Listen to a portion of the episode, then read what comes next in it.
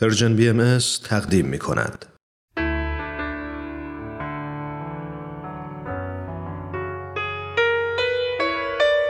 یادی از گذشته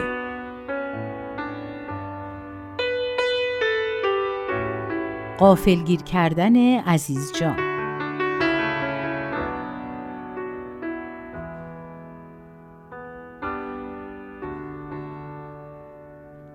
یه خاطره رو که می‌خوام براتون تعریف کنم برمیگرده به 45 سال پیش وقتی که تکنولوژی مهران کیت بازارش بین نوجوانان و جوانان مستعد و علاقمند به کاوش های الکترونیکی خیلی داغ بود.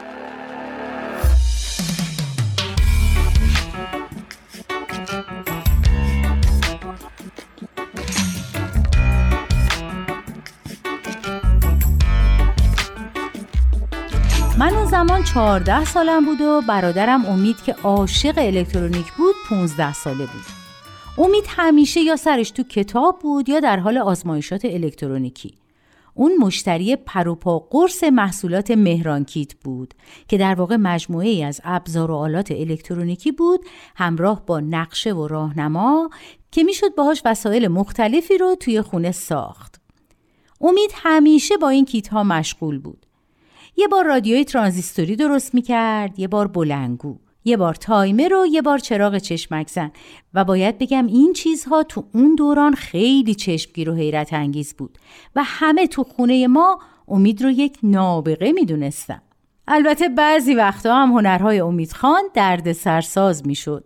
مثلا یه بار که آژیر پلیس درست کرده بود و یه دفعه تو خونه صدای آژیر پیچید همه وحشت زده و حراسون شده بودن و فکر می‌کردن ماشین پلیس وارد حیات خونه شده. و وقتی حقیقت ماجرا کشف شد پدرم امید رو تا یک هفته از انجام آزمایش علمی محروم کرد. عزیز جان ما مادر بزرگم روح شاد اون زمان با ما زندگی می‌کرد. عزیز جان تو اتاقش یه رادیو داشت که خیلی بهش وابسته بود و همیشه به برنامه هاش گوش می‌داد. اون یه آرزوی خیلی بزرگ داشت که همیشه و هر روز تکرارش می‌کرد. و اونم این بود که کی میشه از این رادیو درباره دیانت باهایی و اعتقادات ما باهاییان صحبت کنم می‌دونم بالاخره یه روزی این اتفاق میافته. ولی هی اون روز من دیگه تو این دنیا نیستم.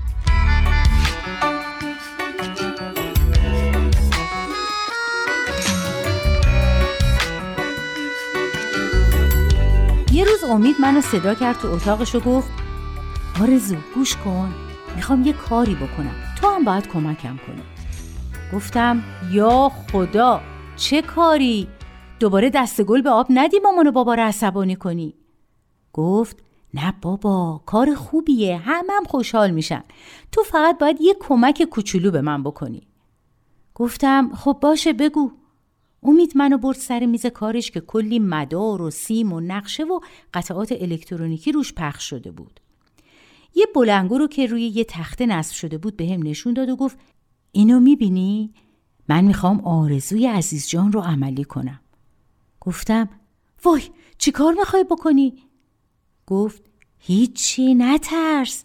طول موج این فرستنده رو طوری تنظیم کردم که رادیوی عزیز جان بتونه اونو بگیره ولی قدرتش زیاد نیست و از این خونه اونورتر نمیره. تو فقط برو تو اتاق عزیز جان و رادیوش رو روشن کن و بذار روی این طول موجی که بهت میگم. بعد از نهار عزیز جان رفت اتاقش که کمی استراحت کنه و طبق معمول سر ساعت دوی بعد از ظهر به اخبار گوش بده. منم همراهش رفتم و یواشکی طول موج رادیو رو تغییر دادم و گذاشتم روی همون عددی که امید گفته بود. و شروع کردیم از این در و اون در حرف زدن.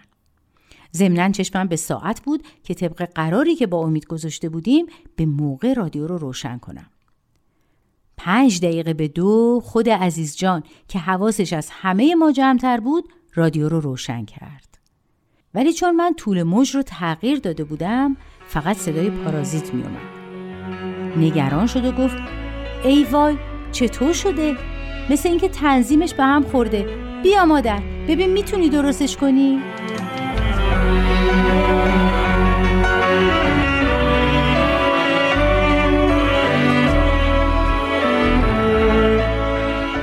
یواشکی صدای رادیو رو کم کردم و شروع کردم طول موج رو تغییر دادن.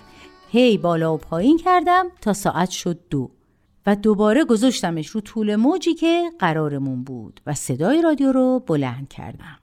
گوینده رادیو شروع به صحبت کرد و عزیز جان گفت آها درست شد گوینده رادیو که در واقع امید بود که صداش رو کمی تغییر داده بود گفت شنوندگان عزیز امروز می‌خواهیم درباره یک مطلب مهم و تاریخی با شما صحبت کنیم حدود 130 سال پیش در ایران دیانتی به وجود آمد که پیام شارع و مؤسس آن صلح و وحدت بین ابناع بشر بود. عزیز جان گوشهاش تیز شد. چشماش گرد شده بود. زبونش بند اومده بود و به من اشاره می‌کرد که گوش کنم. گوینده ادامه داد. این دین که آین باهایی نامیده می شود در ایران و سراسر جهان پیروان بسیاری دارد. از جمله اصول این دیانت می توان به این موارد اشاره کرد. وحدت عالم انسانی، صلح عمومی، تصاوی بین زن و مرد، تعلیم و تربیت کودکان، همینطور که گوینده داشت به صحبت در این باره ادامه می‌داد، من چشمم به عزیز جان افتاد و دیدم که حالش اصلا خوب نیست. بلافاصله پدر و مادرم رو صدا کردم و فرستادمشون سراغ عزیز جان و رفتم توی اتاق امید و بهش گفتم امید خان باز دست گل به آب دادی. عزیز جان از شدت خوشحالی نزدیک سکته کنه. قطعش کن دیگه.